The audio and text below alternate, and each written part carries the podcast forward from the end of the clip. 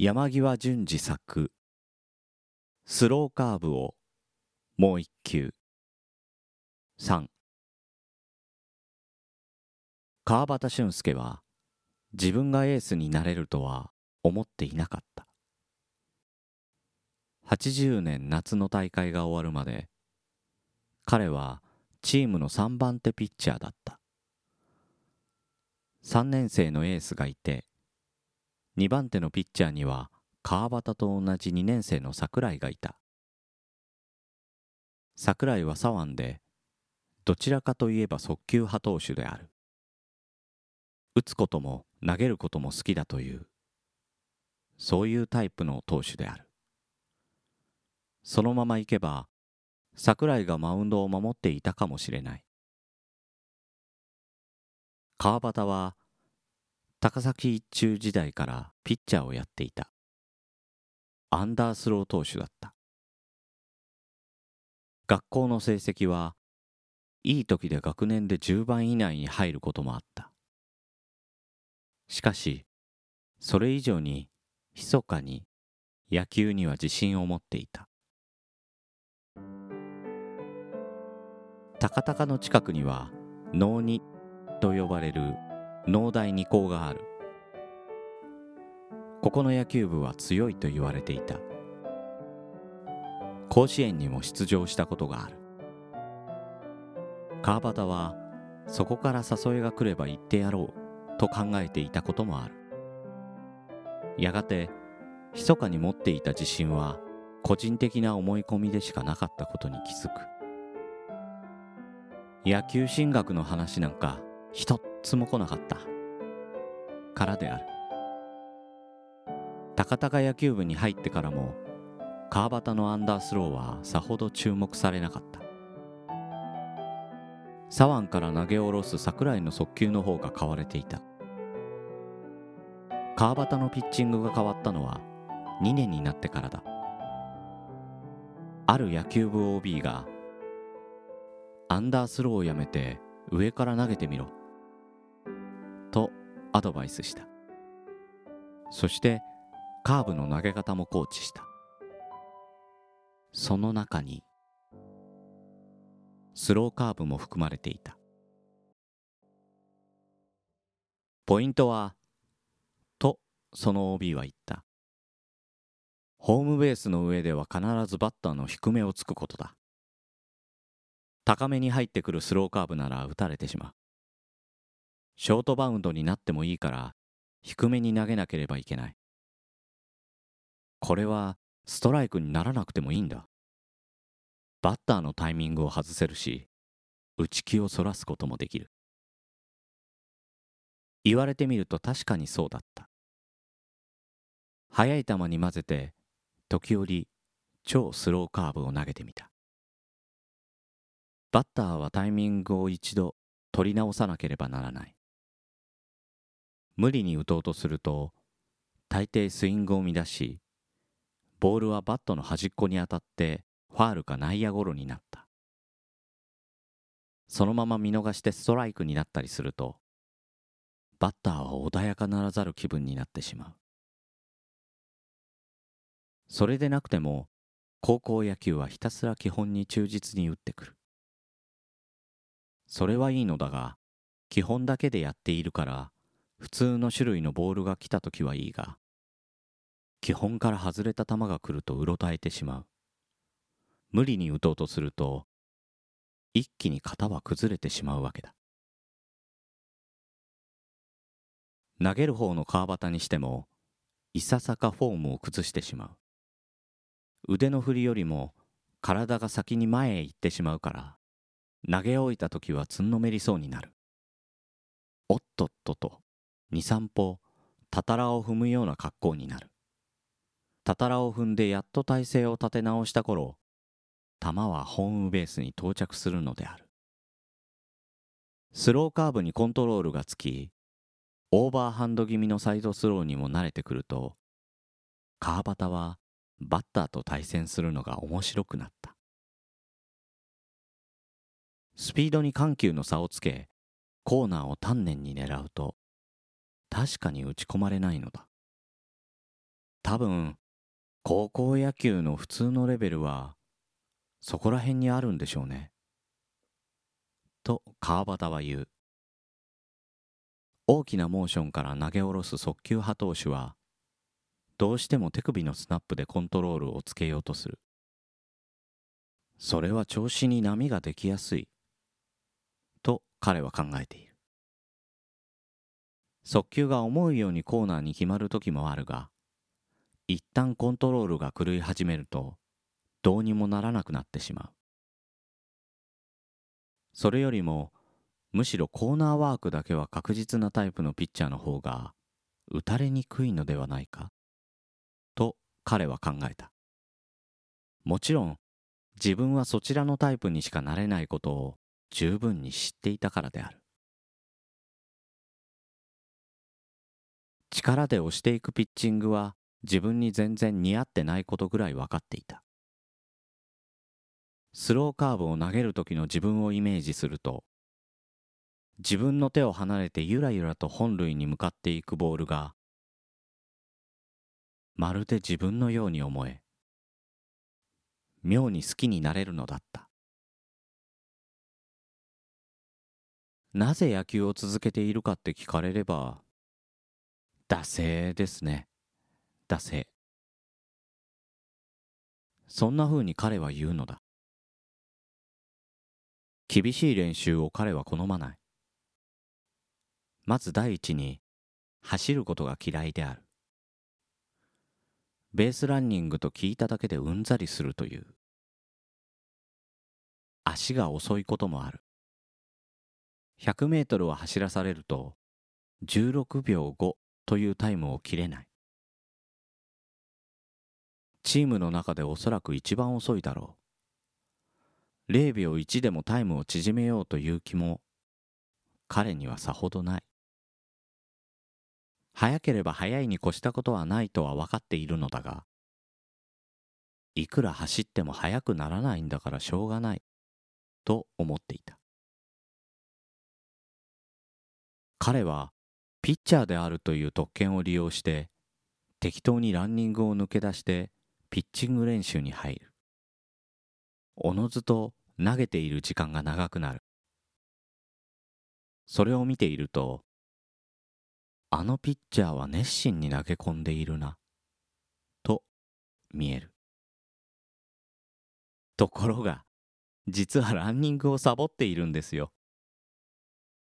冗談とも本気ともつかないように川端は言う。家に帰れば素振りをする。それが高校野球少年の熱心なる姿だろう。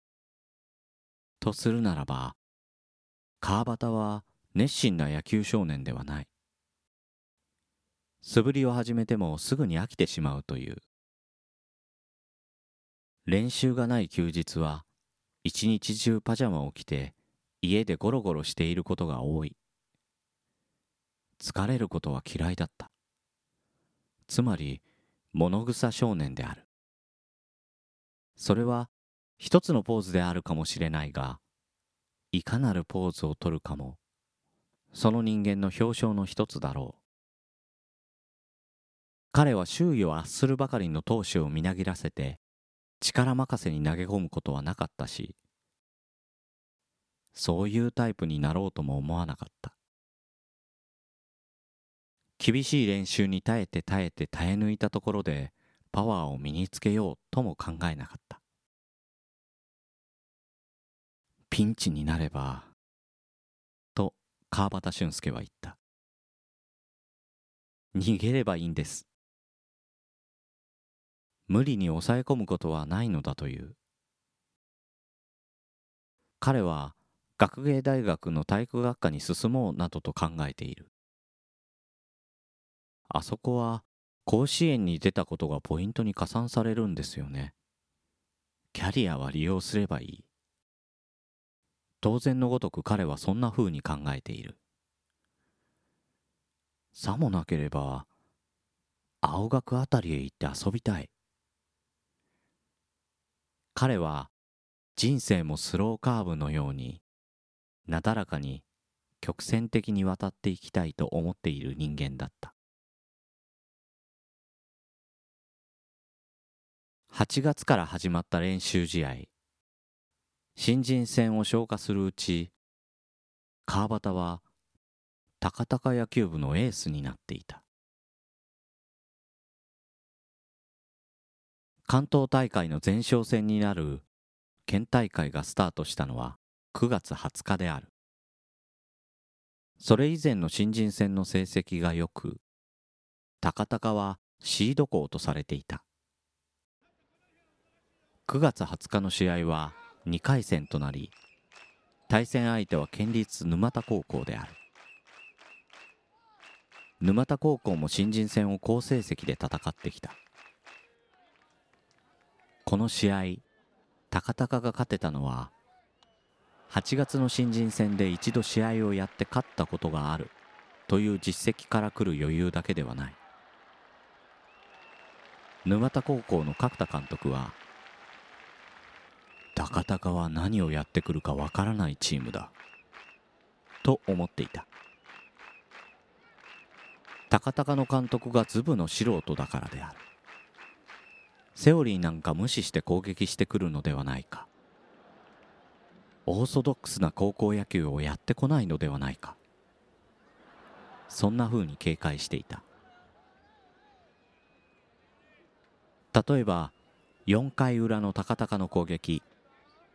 先頭バッターの5番打者櫻井がフォアボールを選んで出塁した。次のバッターは川端である。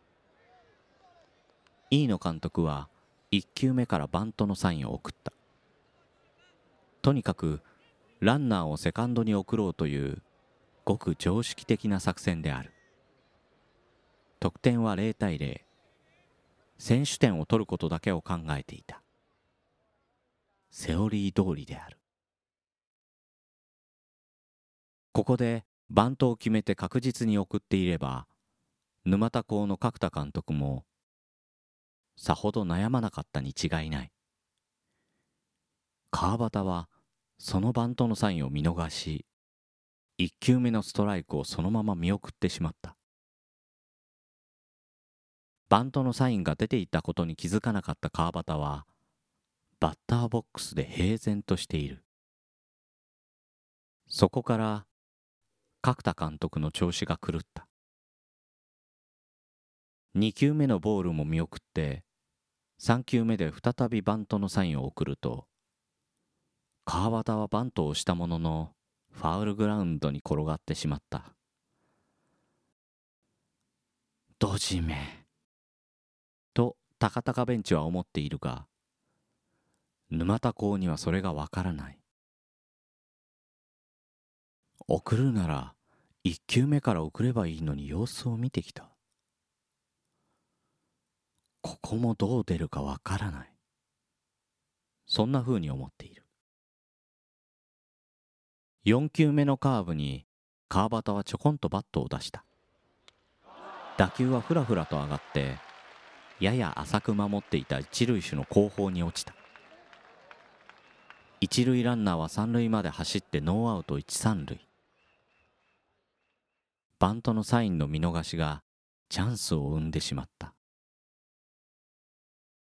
次はスクイズかと沼田校のベンチは警戒した。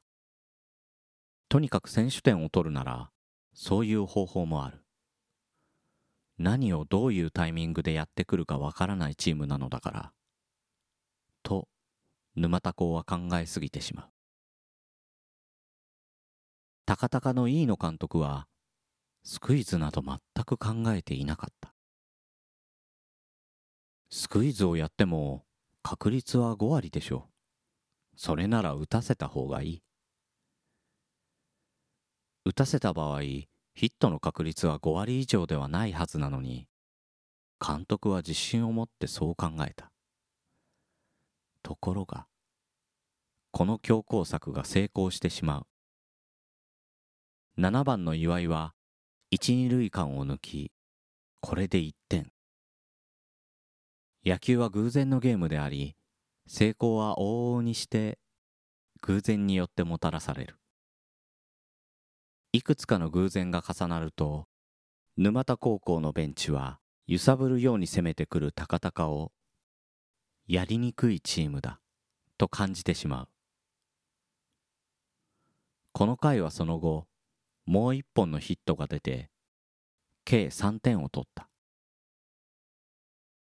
高高は6回8回にもランナーを出してチャンスをつかみこの時は次打者に確実に送らせている。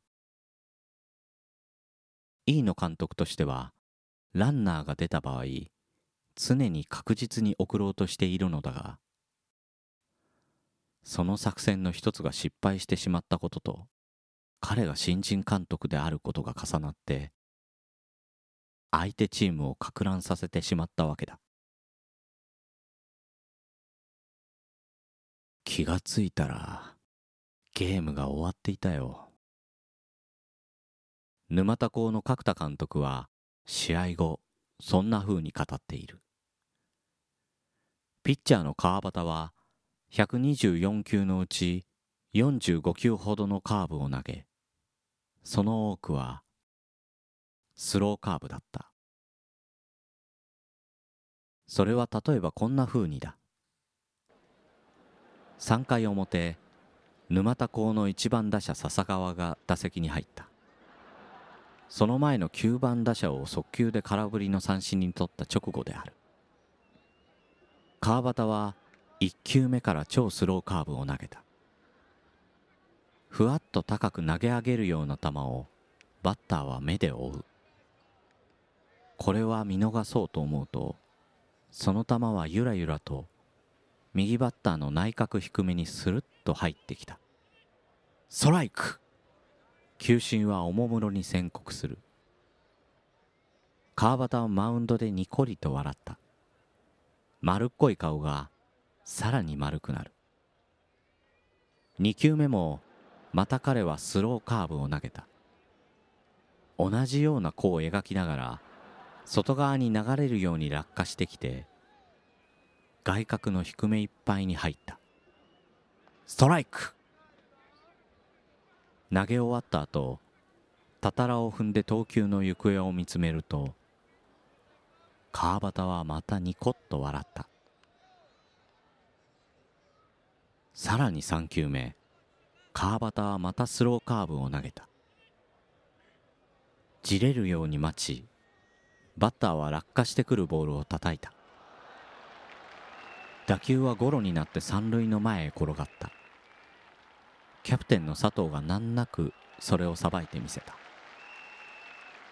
バッターの心理的ダメージは速球を打ってアウトになるよりも大きいピッチングは駆け引きだと川端は言ったそれだけで高校野球だったらある程度まで行かれるんじゃないかな。考えればいいんですよ。あとはコントロールさえあればなんとかなるもんさ。と彼は言うのだ。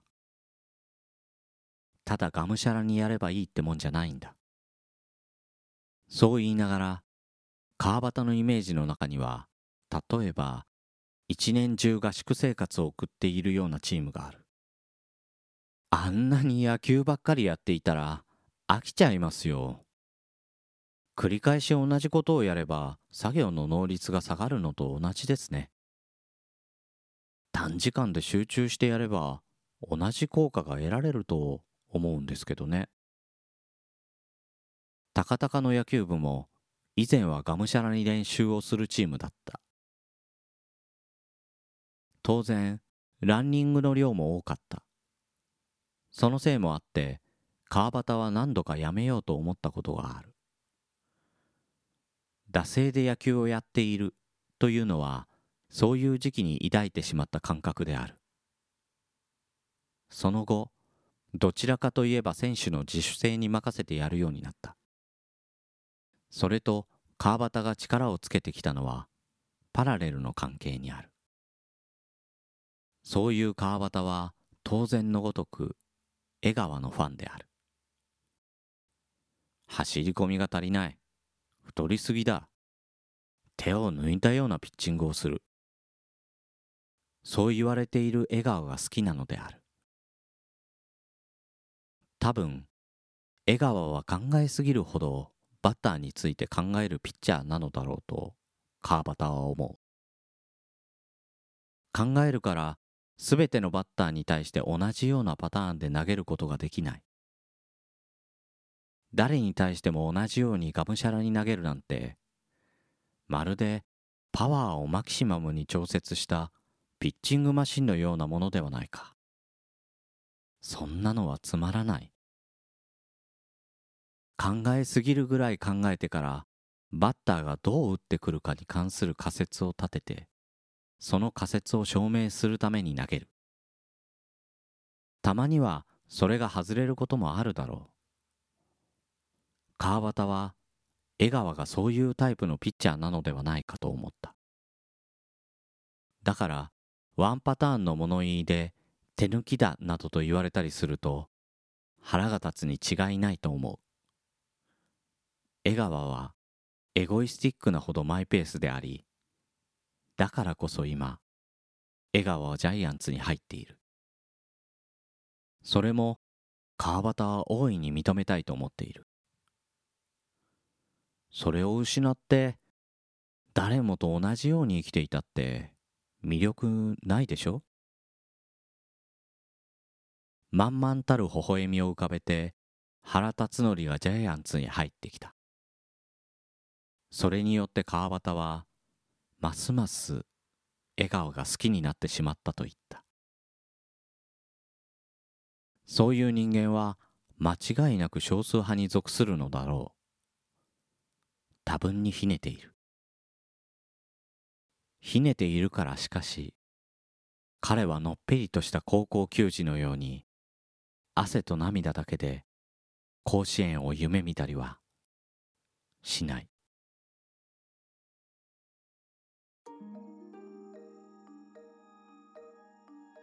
朗読の時間。山際淳二作「スローカーブをもう一球」この番組では感想リクエストをお待ちしています。宛先はグリーンドット朗読 at gmail.com もしくは「朗読の時間ツイッターアカウントへの DM まで。定期購読をご希望の方は登録をクリックしてください。レビューもお待ちしております。ナレーターはグリーンでした。